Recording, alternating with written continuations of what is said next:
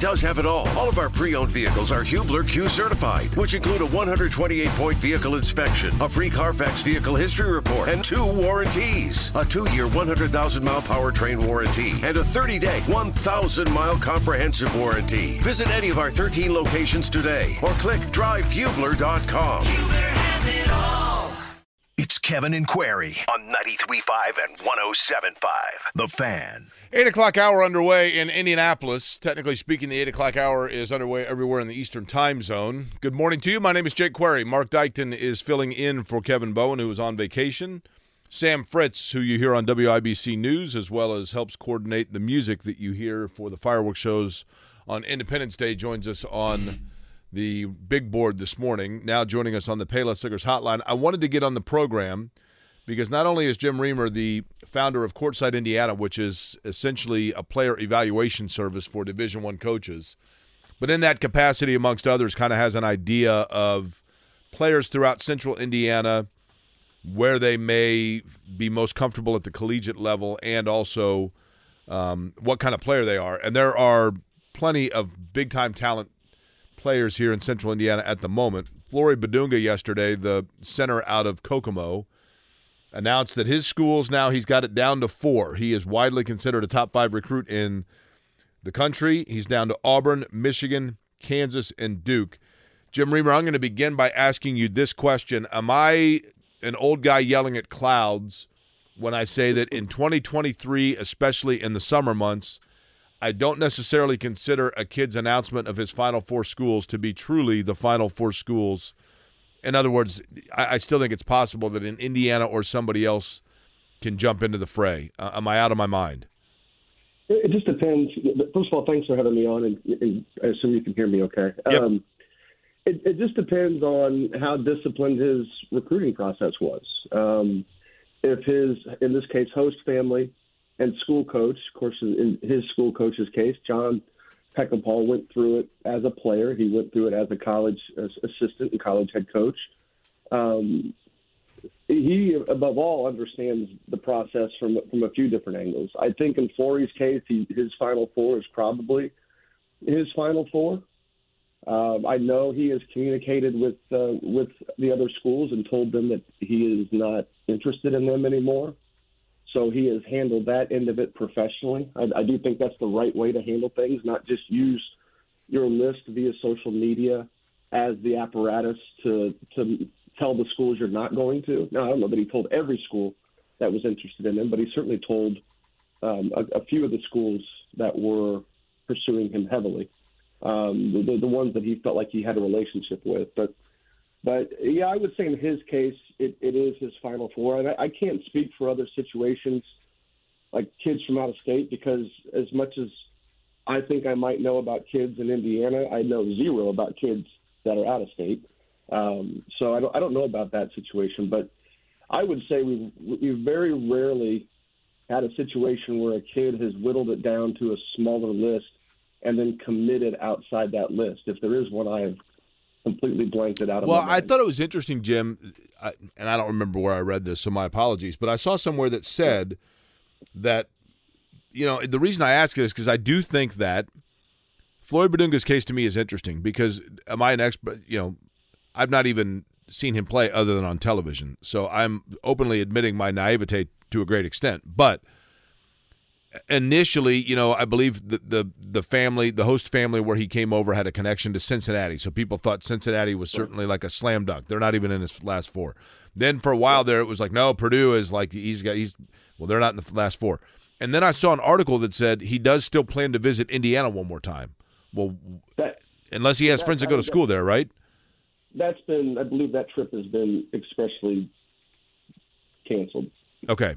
Okay. That, see, that's because that's what I was curious about, eh, you know. And then the other thing that, that I was curious about that you would know so much now of NIL, name, image, likeness, the money that can come with that. For a Flory Bidunga or, you know, a big time five star recruit, I, absolutely understandable. That is big time in play.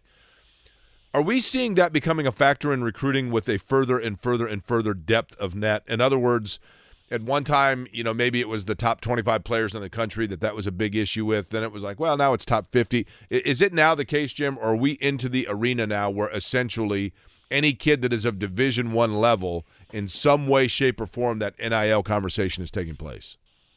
I don't think it's just the Division One level. I, I think it has to be. First of all, I'm not. I was always an advocate that your scholarship was a was a huge value, and and and I got the kids that I coached that have moved on to play Division One basketball uh, from the summer from the summer teams that I've coached. They were all getting stipends above and beyond their cost of attendance, so they were getting paid. The, the question was was it was it considered fair? Was it limiting their ability to earn money? And, and we could, you know, that's a whole different topic of discussion. So, but my my point. So my point is, is I wasn't this guy that that thought NIL was this is this was necessary. And but I have liked the stories. I have liked the way much of it has been handled. I, I do think it has been abused, at least per its intent. Uh, but at the same time, the NCAA is a somewhat feckless organization, so I'm not sure what they can do about it in the short run. But to answer your question, even at lower levels, NAIA Division two, I, I think it, it it still has to be a question of what's of what's available and what's there, and is there a way for a school to address it? And and I'm not going to name the school or the kid, but there is an NAIA level school, and we have very good NAIA schools in this state. The the lack of Division two programs in Indiana, there's only two the, the NI it has moved a ton of talent to the NAI schools, and they are very, very competitive across the country. And but in the recruitment of one of our guys, we just asked the question: Is, is there are there NIL opportunities for him? Because he had Division two schools recruiting him, he had low Division one schools recruiting him, and it, it just was a question across the board. Their answer was, yeah, we we will work with kids to foster those relationships. Now, to the level that you might be thinking of and to the level that most people care about, where you're reading about stuff in the papers, you know, such as what went on with Nigel Pack and how that was blasted out to the public. Um, it, it definitely has become a wider base because I think families, and I and I'm not saying I'm immune to it from a coaching perspective, but families and the people in their lives that are part of their recruiting process have you know read things on social media and think, well, why can't we get that too? If that was a long-winded answer to answer your question. Courtside Indiana's Jim Reamer joining us on the Payless Liquors Hotline. Jim, how, so kind of went into it a little bit more, but maybe expand a little more. How has NIL affected high school recruiting in a positive and a negative light from what you've witnessed? Uh, high school recruiting, in terms of well, it's made situations like overtime elite popular. It's it's um, but at the same time, because now they can go to that program and earn NIL money, you know, they can step outside of, say, the IHSAA, for example. They could go to like a La Lumiere in LaPorte, and they can go to other prep schools and possibly earn NIL, NIL money there. Um, and, and how that works within the NCAA rules for prospects is something I have to read up more on. Um, Illinois has been in the situation where they have, I think they have allowed their athletes to have, or, or they're starting to get to the point where in, athletes can have NIL opportunities. I think Indiana, there's some back channel discussions about how that's going to happen here, if at all. But of course, they, they've not announced anything on that. It's just coming through some of the athletics directors across the state um, that those discussions are being had. Um, but from a but from a high school basketball standpoint, right now it's it's not allowed at the high school level in Indiana. Um, so you you get situations where you know maybe you know Cannon Catchings starts to look elsewhere because he can get it a little bit earlier. Um, but then you look at an opportunity like Bidunga, who's turned away these opportunities. I'm almost certain he's turned away these opportunities because he he's going to really you know, focus on high school basketball, winning a state championship, winning Mr. Basketball, perhaps, uh, not perhaps, but likely, and and then going to college and, and reaping those benefits once he gets there. Speaking of Bidunga, just to circle back, uh, since he did narrow it mm-hmm. down to Auburn, Duke, Kansas, and Michigan, of those four schools, in your opinion, who would be the best fit and why for her, for his uh, athletic ability? Fit. I mean, I don't know. The guys that have come out of Duke have not been very good defensively. So if I was him, I would look to go play for Bruce Pearl down at Auburn um, because I think those guys have come out and, and have been very good defensively. And I think at a higher level, he is going to be a defense first player. Um, it, it's funny because Bruce Pearl also, I think, has season tickets to Kokomo games. Um, he, I don't know. I've been to. I went to four or five Kokomo games last year. He was at three of them. Um, to me, playing for Pearl would probably be his best fit from a coaching perspective. Um, I, I, I think Self has does a really great job with bigs, um, but then again, that's just a pretty narrow point of view. I don't know what they've told him. Either pro, any of those programs have told him about how he, how he'll be used, um, what what their focus point will be on his development, um, and you know other factors that might enter in his into his decision. Jim, one of the things that has given me pause probably where I where I realize that I'm probably just outdated is I, I remember vividly, and I think that we all have, and I probably do this more than anybody. I think we all have an ability or a tendency is a better word to through nostalgia overinflate in our minds the way things used to be. Right. You, you, know what I mean? Like, oh, it was the greatest ever, and it's like, well, was it really? I, you go back and you look at it and you go, really? That's how many people were there? It seemed like there were more. But I do recall in 1987, for example, I was a, uh, going to be a freshman in high school. And in the summer after my eighth grade year, my dad managed to get tickets to the Indiana All Star game against Kentucky at Market Square. All five Marion starters were on that team. That was a big deal. Rick Fox was mm-hmm. there. That was a big deal. Um, but at any rate, it felt like, and part of this is probably because I was an eighth grader but it felt like that was the toughest ticket to get in town. And there were 17,000 people there, and that every kid on that floor, Lyndon Jones, Jay Edwards, you know, to wear a jersey that said Indiana on it was a big deal. And it feels to me like the representation of the high school that you attend and the representation of the state that that high school is in has been diluted a little bit and I'm not saying in a bad way, but just the reality of the fact that kids are now playing 30 to 60 games in the summertime in various states across the country in national tournaments, and they are now more recognized and identifiable based on their AAU program than their December through March or October through March high school basketball program. Am I totally off base here? Well, I think it, it's two parts. I, I think the All Star game has obviously has taken a big hit in terms of prestige. I, I think the players – for the most part, love the opportunity. Um, they, but I and I think some of that is because you know the AAU is more expansive, so you, you play a lot more in the off season uh, in an organized in, a, in structured ways than you used to. Um, I don't necessarily think that's a bad thing, um, but then you also play with a lot of guys from other schools, so it's no longer a novelty to, to play in that situation. Also, colleges now are getting kids sometimes as early as late May into their programs, and that puts a lot of extra uh, time commitments and in some instance strain on kids to get back and forth. Uh, KJ Walton, for example, a kid that I coached 2015, drove back and forth from Columbia, Missouri to make it work.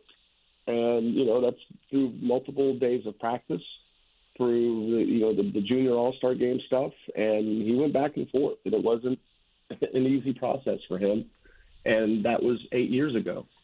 So I, I got to imagine it, it hasn't changed um, for these guys because the commitment level to college is is is almost instant as soon as your school's school year is over. I think from a state level, I think obviously there is so much more basketball away from your high school. I'm sorry, from a high school level, so much more basketball that gets recognition away from your high school team that it does have a separate identity. I don't think it diminishes the most, the most, their loyalty or their commitment level or their ties to their school teams. Um, again, that might be hard to argue when you got guys that leave for prep schools. Um, again, that could be a separate question um, as to why or, or if I think that's a necessary evil. Um, but I know by the end of the summers, kids are looking to get back to their school teams. They're looking to get back to their their friends that they grew up with. They're looking to get back. And I don't mean their friends in the community. I mean their friends on the team and working with them and working out with them.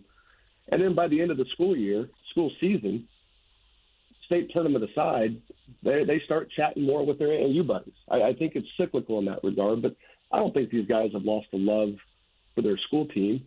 Um, but it, it is more noticeable. There is more information out there when they're away from their school team, and I think that can drive. Well, if you were to ask, to think that way. If you were to ask Jim, and, and, there's no way to know this answer probably, but let's just say that you were to survey 100 kids that are right. that are big time players, right? And you were to mm-hmm. ask them, you can a genie is able to give you the perfect game. Would you rather that perfect game come while you're wearing a high school jersey or while you're wearing an AAU jersey? In which game is it more important to you to have that perfect moment? It feels to me like more kids, and I understand it because of the spotlight and the the platform they're on, but I think more kids would say they would rather have the perfect game in an AAU setting than in a high school gym. Uh, I think they'd rather win a state championship. Think so? Yeah, I do. I do because that's what they work for. These, these are the guys. Look, the AAU stuff is good. It has its place. I think we, we practice more than most, and even at that, it's once a week. Uh, especially when we start. Well, let me ask you this: Wh- which is which does more for a kid? Which would have done more for a kid? Did did Romeo Langford's name? And I don't know. I mean, I'm not asking this rhetorically. I don't know the answer. Was Romeo Langford's name and profile more escalated by what he did in the Indiana high school basketball tournament, or what he was able to do against other competition in AAU? Oh, high school. He was the Pied Piper, man. He was almost he was Damon Bailey level. He was he was not quite people wrapped around the building to get in, Damon Bailey, but he was every gym was full when he played Damon Bailey. I mean, he was that he was the Pied Piper in that regard. He was what he was effectively what people did to go watch Oden and Conley. Right. Again, they weren't wrapped around the building three times over like they were for Bailey. Well, and I guess I, I'm I guess I'm I'm meaning more like for his recruiting profile, and maybe the answer is still the oh, same. Yeah, well, look, I look, I'm one of those guys that thinks that in a, in a great situation, AAU and school teams work in harmony uh, for during the recruiting process.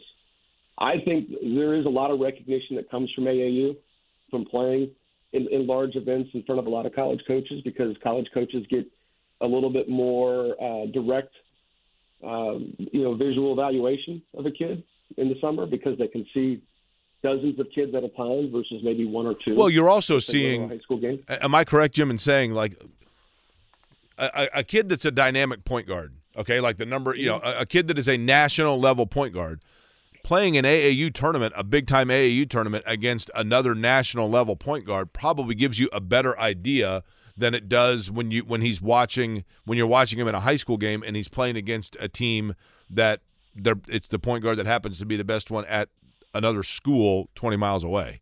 Uh, you know what I mean? You, you, get a there's a better so there's a better criteria probably of evaluating a guy in big time moments, uh, just naturally speaking, in a national tournament of national level players, right? I, I think there it depends on where they're from. If they're if they're playing here in Central Indiana, that answer a lot of times is no because there's another dude sitting across from him who's going to challenge him just the same. Um, but I, I think college coaches value the high school experience extremely much greater than people think. I think they value the input of the high school coach. Um, you know, especially in, especially in situations where it's it's it's good. You know, Indiana, we're it's high school basketball matters. In some states, it then, may not. Then why is kind why is Catchings leaving? Well, those are individual family decisions. Um, I I don't think he needs to leave. I don't think he needs to leave Brownsburg to get what he's looking for, other than NIL money. You know, I don't. And they might, you know, they would probably say, know, they disagree, and that's fine. But it, Cannon Catchings to say that this is better for him to prepare for Purdue, I just disagree because it's there have been a lot of players from this part of the state. A lot of those teams are on Cannon's schedule that have gone on to play big time college basketball and made it to the NBA. So um, I those are individual decisions that we some of people can either agree or disagree with, and I don't. They probably don't care who agrees or disagrees with them. Um, I don't know why he left, other than what they expressed in their the article with Ned with Kyle Neddenriep.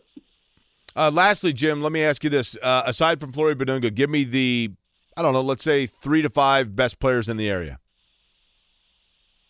Well, Jalen Haralson for one, and that's from our for our point of view, he's the best prospect in the state, regardless of class or grade, regardless of of, of size. Um, from the area, Xavier Robinson at Moorish North, Desmond Briscoe at Crispus Attucks, Braylon Mullins at Greenfield Central. Those are all juniors.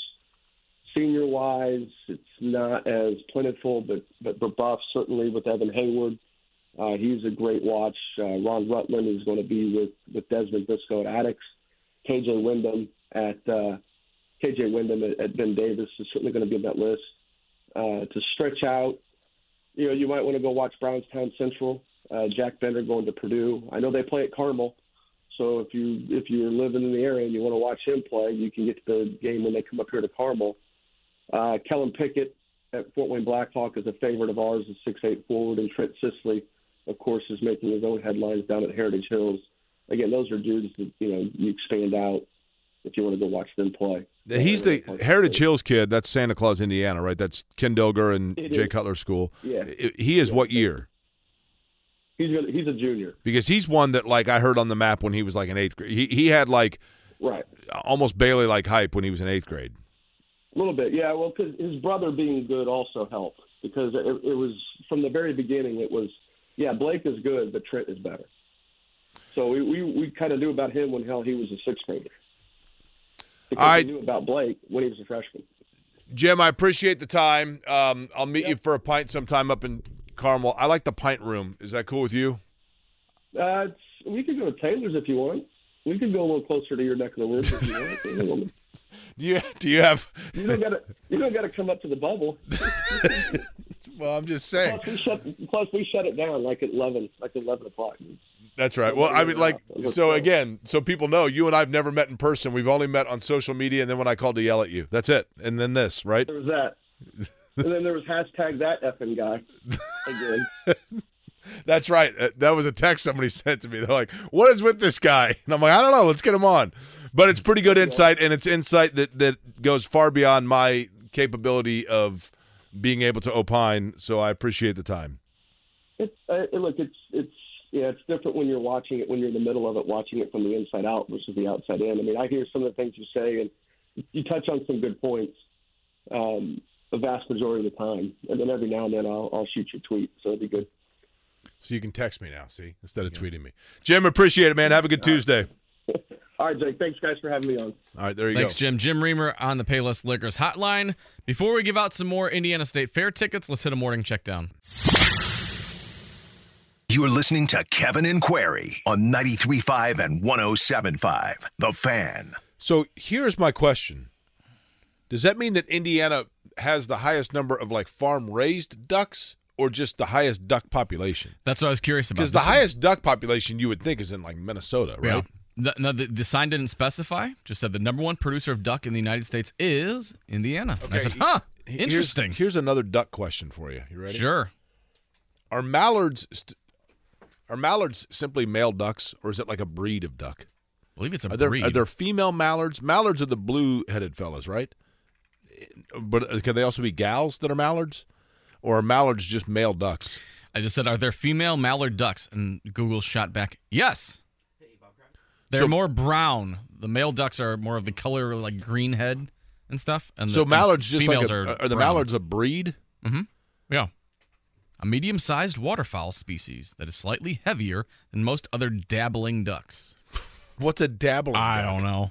That's what like Google That's a out. duck that comes over to a party and doesn't necessarily sit down for dinner. They just dabble here yeah, and there. Yeah. Well, I try a little of this, try a little of that. We'll see. But heading over to the Payless Liquors hotline right now, he had a hell of a commute. I guess he's been stuck in New Jersey for a couple days, but he's back in Indy now. Bob Kravitz joins us on the Payless Liquors hotline. Bob, how are you doing and what the hell happened? Oh, I'm exhausted, man. Uh, we we had a flight canceled on Saturday. We had a so we had to spend the night in a no-tell motel in Jersey City, and then uh, our flight was canceled on Sunday, and we finally got out yesterday afternoon. So it's been it's been quite a. I'm not a big fan of the airlines right now, but Now you were coming from where, Bob? If you don't mind me asking. yeah, we were coming from Newark. We went down. We go down to the Jersey Shore every summer, and uh, we got stuck in Newark. And no place you'd rather be stuck than Newark Airport and its uh, and its surroundings. So uh, yeah, it was it was a pretty uh, challenging couple of days. Okay, so here's my question. Availability might be the easy answer here. I've had it before, Bob. I was once in, of all places, Ithaca, where Yeah. they canceled my flight, and it was the next day. that we were going to have to get on a bus and go to Syracuse, and then fly through Chicago, and and like I got to that point. There, there's kind of a weird mental switch that happens in travel, where one of two things happens. You either make the switch in your mind of like, come hell or high water, I'm getting home, or you have the other switch, which is, you know what, there's not much I can do about this, so I guess I'm just going to soak in and see where the adventure takes me. Sounds like you went with the latter. But yeah, well, we didn't have a choice. There was no cars. see, that's what I was going to say. Was renting a car not an option for you? It was not. We we we tried every rental car at Newark Airport. We looked at LaGuardia. We looked at Kennedy. Um, there were no cars to be had because the entire East Coast was paralyzed by these uh, storms that rolled through, and they were pretty intense. They're a little bit like what we had here uh, yesterday for a short period of time. And yeah, there was no cars, no trains, no no sled dogs, nothing. So we we decided we're going to go Zen as best we can. Um, we would have had a cocktail, but uh, we made the mistake of actually doing that. Uh, our first day, we said let's let's have a glass of wine. So two drinks cost us forty three. my God. If you're if you're in the airport, yep, they know what they're doing. they ain't stupid. So uh, I don't know. I, I think this. I think getting home cost me about four thousand dollars. I have no idea. It's like they don't know I lost my job. give give give me a break. Does it have to get worse before it gets better? So. Uh, uh, well, we, but we made it home. We're we're we're good. We're good. So, Bob, the interesting thing is this gives you great fodder, great material, right, uh, to write about. In addition to some of the topics we're going to ask you about, but Yeah. uh, I want to make sure people are aware of this because when they think Bob Kravitz, they think writer, and when they think situations like getting stuck in a New Jersey airport, they think about like stories, and you write Yeah. stories for a living. Uh, you're not done writing, and people can still read the things that you write. Correct? Y- yes, absolutely. I'm, I'm starting uh, a Substack column, um, which is basically a self-published column. Uh, the people uh, I'm going to start writing this week. Um, it's uh, bobkravitz.substack.com, and uh, you know I should have something out starting Thursday, and I'm going to go back to doing what I used to do, which was write whatever the hell I want. Um, and you know this thing is going to evolve as we go along but i'm going to write you know a ton of colts a ton of pacers a ton of iu and purdue whatever else uh, crosses my mind. So uh, i'm really looking forward to it and i hope people will you, you know once on- once you go to bobkravitz.substack.com you can subscribe. It's free for now. Um, but if you like what you read eventually i'm going to make it a paid uh, situation and people can uh, pay a small monthly sum to read my uh, my pearls of wisdom. Bob, I think it's interesting, and we can parlay this into a Colts conversation, actually. But you and I touched on this a little bit, but I wanted to to, to kind of dive into this with you. Um, you now twice have been in this market, have been victim to job change, not at any fault of yours, but rather due to economics Right. which is kind of the reality of the world in general at different times. But in no way, shape, or form would it to the general public or anybody take away from the brand of Bob Kravitz, the writer. But yet, even with that, and even with your accomplishments and your resume and the work that you've done, and as I have always said, without question, the most, the deepest Rolodex within Indianapolis sports media, with that, there still comes that natural insecurity of oh, what did I do wrong or did somebody know this before? You know, you, you you go back and you think wait a minute, like when I had that conversation with somebody, did they know it and they were lying to me? Did they know what was happening? And there's Right. just there's so many avenues of a job loss that instantly takes you back to being a 12 year old kid. Right. Um, and if and if it can happen to you, Bob, then I, I my point being, people listening right now that are going through that that wonder if there's something wrong with them. I wanted them to know that there's not because it's a human emotion. But did you go through it this time as well? Oh my God, you have no idea. This last month, you know, not to get too personal, but this last month has been really, really difficult uh, from an emotional standpoint because you're like, you know, you get you get run at WTHR, you get run at this place, you start, you know, and I th- I think that everybody in our position, and maybe in a lot of other areas, have them. You know, we we suffer from imposter syndrome. You know, we wonder you know, when will everybody figure out that I'm that I'm a phony? You know, I I, I think we uh, most a lot of people uh, have that, and so yeah, I, I I went through that. It's like, am I just no good? But you know, I, I I've I've come to, to a, a reckoning. Um, I, I'm I'm at peace with what I've done. I've had a hell of a run. I mean, for 41 years, uh, I've worked great jobs with great uh, editors, uh, notwithstanding the athletic. Um, but uh, I, you know, it's scary because I'm starting over, man. I'm 63 and I'm starting over, and I'm I'm asking uh, people to to pay a, a pittance to read my stuff, and I hope that they will. Uh, and I appreciate you giving me the opportunity to to talk it up. Of course, I've, right now, if you go to sub, bobkravitz.substack.com, which I'll mention about a hundred more times in this conversation, there's nothing there yet, but there will be this week. So, you know, if if you sign up um, for you know for the free subscription, um, you know you'll you'll see my stuff once it comes out, and hopefully the stuff is compelling enough and good enough that you'll want to uh, pay a few bucks. You know, the, it's basically a, a Guinness Stout um, that that you're paying for monthly to read my stuff. So I hope that people will. But yeah, it's been a very difficult uh, emotional transition. I, I, would be lying to you if I said that wasn't true. I think the thing that was always hard for me, Bob, is when I, I guess twofold, and I think this again.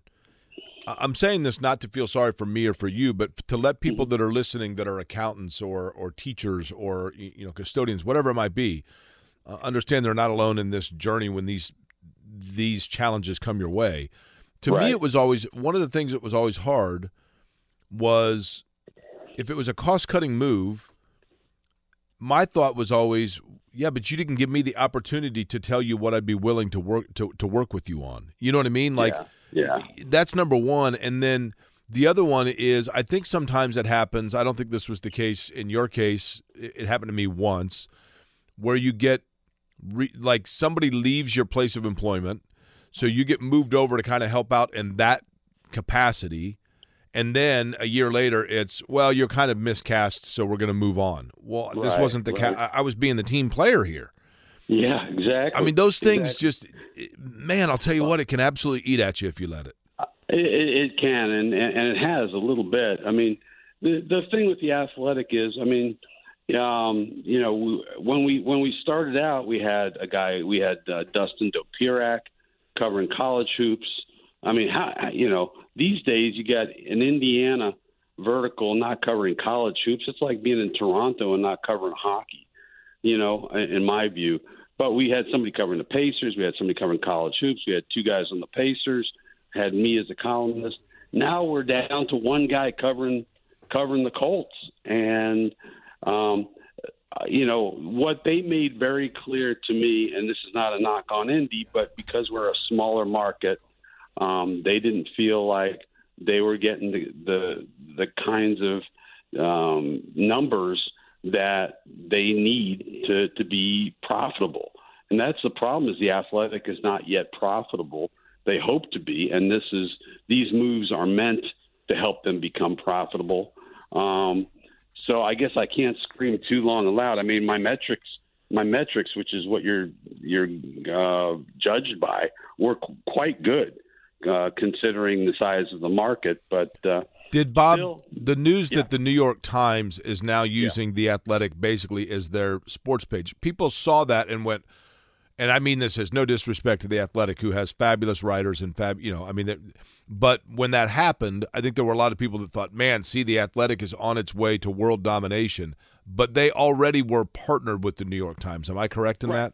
Exactly. Yeah. The uh, the Times bought the Athletic uh, maybe a year year ago. I, I don't know the exact time, but uh, yeah, they bought them a year ago. So you know, it's it's sad what's happening in our business. I mean, the L.A. Times is uh, no longer going to cover games. Uh, no more box scores. No more this. No more that. Um, the Athletic. When I was at the Athletic, they didn't want me to cover games, except unless they were Colts games or really huge games, NCAA basketball, you know, Purdue or Indiana or whatever. But for the most part, I mean, if if the Pacers were playing a game against the Clippers in in uh, mid November, um, they had no desire for me to go out there and cover it, and so that's something that I'm going to. This is going to be uh, back to the future. I'm going to go back to writing kind of the way I did at the Star. You know, may, maybe a little more uh, blogish type stuff, maybe a little more um, casual type of writing. Um, but yeah, it's it's it's um, the the business has changed a lot.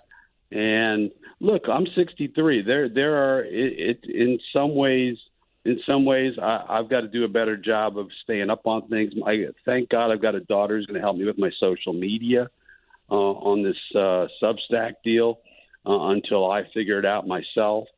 So uh, it, it's going to be an evolution, and I hope people will jump on board and um, and help me out. And I, I can guarantee you that they'll be happy with the product. So, Bob, as we, I remember when I worked in television at Channel Six, you know, 15 years ago, and we're mm-hmm. out there in the month of May, and we're working in the room, and we're getting video of, you know, whatever it is, the new chassis that Penske brought out, and we've got sound from Kanaan talking about whatever. And the GM came in and said, you know, this is all great. I'd like to see a little bit more stuff of, of kids waving flags. Oh, and I remember know. thinking that that, but that was like a foreshadow, right, into the the evolution and the winds of change in the way media covers events, like you're talking about, because of the ubiquitous nature of the way people can find things. Is Jonathan Taylor right now?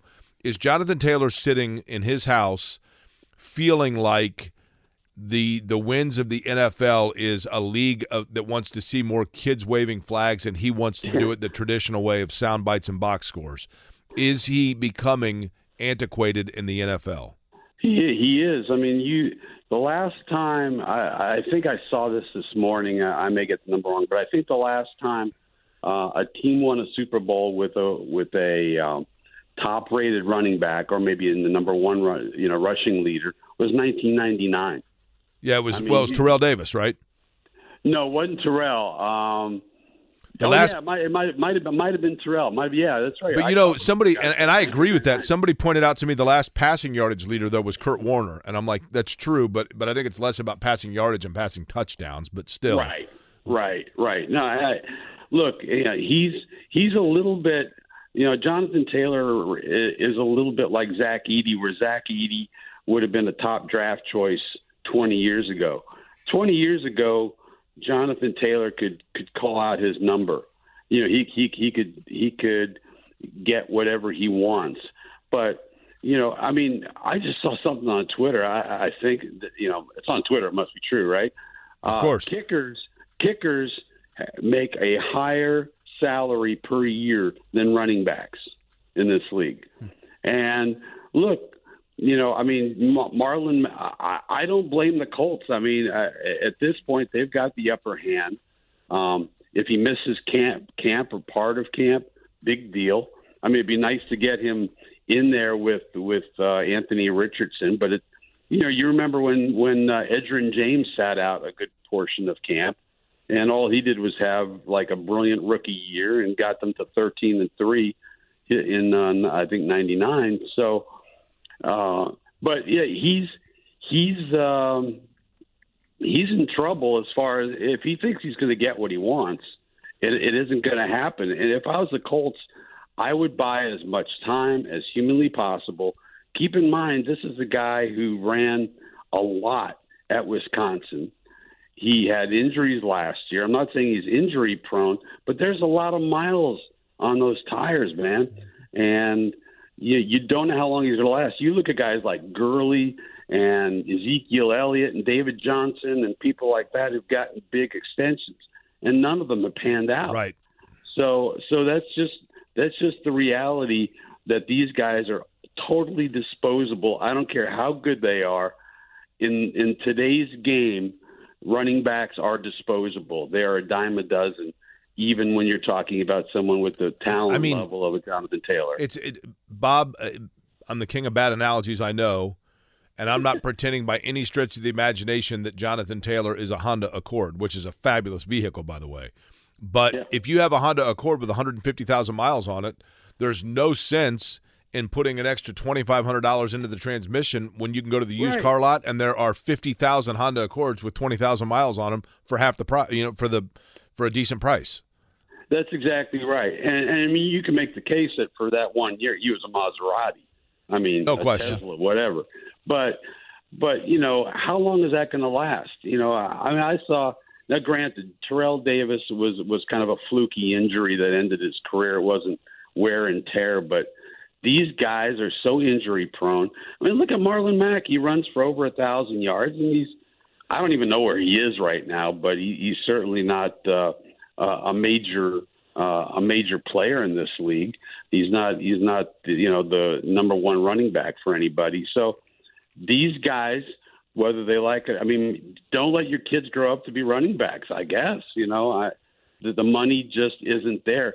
Now, now the question is whether he'll sit out camp, and I, I think I think they just you know I think they let him sit, you know, and just you know uh, I, I don't know if he'd be fined for missing camp. I don't know how that all works, but it, it's it, it's a tough situation. You you'd like the the Colts don't have a lot going for them, and you don't want to to miss Jonathan Taylor during camp, especially with a new quarterback. You know, whoever plays, but that that may be what happens. I mean, he's clearly upset, and clearly the whole running back union is very upset. That's what I noticed, Bob, is that there was a lot more vocalization on social media from Yeah. all these running backs after yesterday's news that, you know, Josh Jacobs, Tony Pollard, Saquon Barkley, all on franchise tags. And you saw guys like Christian McCaffrey and Derrick Henry reaching out. Obviously, see Jonathan Taylor as well. Uh, so do you think that's kind of like a turning point that we're kind of seeing like, hey, running backs are going to start maybe, I, and again, I don't know what this is going to do contract wise, but they're kind of showing their outcry like, hey, we're we're carrying the ball as much as the quarterbacks are at times, and yet we're going to get thrown to the side and, and all that stuff. How do you see that playing out? Well, I, I think the way the game has changed, that not, I mean, nothing is going to change now that we are in a pass pass first era and have been for for quite some time.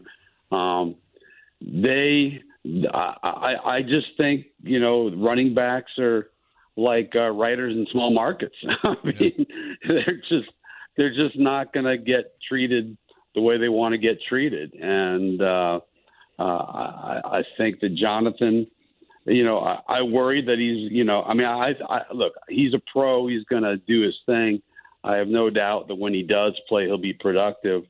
But um, you know, I mean, we we we saw Kenny Moore get upset about his contract, and he had a terrible year last year, or a substandard year last year. So I don't know. It, it's it's it's bad business, but I mean, it, it's bad business for the running backs, but it's good business for um, for management. And you know, the one argument you can make is that you know, let's get rid of the franchise tag. You know, with in, in the new CBA, um, that's that's one option. I mean, the the franchise tag was meant to to uh, be to be related to quarterbacks, not running backs and everybody else. But it has been in other positions. Uh, management isn't stupid; they know where they can save money. With that said, once we get through training camp, let's say the Colts have a get through the regular season, Jonathan Taylor puts up similar numbers to what he's put up in his career with the Indianapolis Colts. How do you see it ending with the Colts and Jonathan Taylor? I think I think. Well, how many times? Um, here's my question, and I don't know the answer to this because I haven't done the research yet, but I will. Um, you, I think you can put a guy on a franchise tag for for uh, more than Uh-huh. a year. I think two. Um, uh, I, I think it's two. I, I think you buy yourself as much time as you can. Now, is he going to be pissed off? Yeah, of course he's going to be pissed off. Uh, he may demand a trade. He may want this. He may want that. But I again, I look at Gurley and Ezekiel Elliott and all these guys, and they don't last. I mean, they're uh, obsolete within three or four years, and that's just the reality of the situation. And uh, you know, and the other thing too is you know the Colts have taken care of all their guys. I mean, you know, all the offensive linemen. Um, they took care of uh, Shaq. Um, they've taken care of all kinds of guys, but they're not taking care of uh, of Taylor, and it's it's nothing personal. It's just he plays a position that's been devalued um, very significantly in the last number of years. By the way, the number of franchise tags you can place on a player is three. Three, but okay. but it increases by 20%. The salary increases by 20% each time you do it beyond two. That's why beyond two you hardly ever hear about, right? Right, Um, right. You never do. Speaking of Shaquille Leonard, Bob, I, listen, wonderful player, wonderful, and, and by all account, wonderful guy. Um, fuels himself, I think, by living off of eating up the doubt, so to speak. Right. But I've been doing this a, lot, a while, Bob, and you have too, especially in this market. And you know Jim Irsay probably as well as any of us. Sometimes I think we try to read tea leaves and then realize that the answer was right there before us. I- I'm not saying there's anything definitive with Shaquille Leonard other than this, and that is that I don't think anybody knows. I, am I off base there? No, I don't think anybody knows, and this this feels like Andrew Luck again to me. It, it really does. I mean, um, you know, all this. You know, w- will he be ready? Is, is he going to Amsterdam for, or wherever he went for his uh, for his uh, uh, for his health? Um, I just I don't know when he's coming back. I don't think he knows when he's coming back. I don't think the Colts know when he's coming back. This is a very dire situation. And when he does come back, will he be the same? I mean, we saw him try to play a little bit last year, and it was painful to watch. Yeah, I, I and here's the thing, Bob, that's that's unfair for Shaquille Leonard's sake. And that is there's something about him that separates him from other linebackers. And that something that separates him is a combination of instinct but also motor that allows for that instinct to make plays. And when mm-hmm. that motor is anything but 100%, he kind of becomes just another linebacker.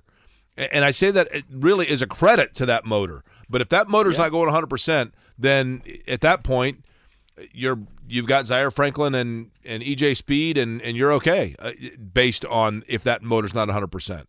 That's the challenge. Yeah, I mean, look, I I think he'll always give what he's got to give. You know, I, I have no, and and people saying that he doesn't want to play and he's this, he's that. It's, it's all garbage. The guy is hurt. The guy is really hurt. Um, but you know, when he's going to come back, you know, we'll find out a lot more uh, next week. But uh, this this this could be an Andrew Luck situation where we're we're thinking he'll be back in two weeks, and three weeks, and two months, and three months, and then never, and who knows, you know, and, and you know, uh, I I I don't know what the next step is. I think you just wait and hope, and um, but what a shame because he he's a ring of ring of fame guy for the Colts. He's a Hall of Fame linebacker if he plays several more years at a really high level, the, the kind of level that he played at in his first couple of years. And it would be a damn shame if if um, somehow he was not able to come back. But uh, you know, I'm, I haven't lost faith. I think he's doing everything he can possibly do. I don't think he's you know um, he's jaking it by any by any stretch of the imagination. But um, you know, it, it, the Colts. The, I mean, they got some decent linebackers, as you mentioned with Speed and Franklin, but they need this guy because he's a game changer. He, he's the guy who gets you the football. Uh, did you say jaking it, by the way? Yeah, that's a good word, isn't it? You ever It- hear that? Uh, to become creepily obsessed with another person early on in a relationship. That's what that's the definition that I'm looking at here. Um, a person who Oh, is I- very caring, sweet, and loyal. Probably had a lot of drama in their life, but they deal with it pretty well. It sounds like you just described Jake I, Query. I don't know what's going on here. Should I take this personally, Bob? I've always I've always thought that. Jake Now, here's another one. To loaf or stall, to refuse to play you. because of a real or imagined injury. Thank you, thank you for finally getting to what I meant. I was going with the Urban Dictionary definition in the beginning, and I'd like to know what Jake it is that actually is responsible for that making its way to the interweb. When I need when I need a word, I immediately look at the Urban Dictionary. Hey, Bob, lastly, I've decided since I've been to all 50 states, I've teased this on this program for like five years. I'm probably never actually going to do it.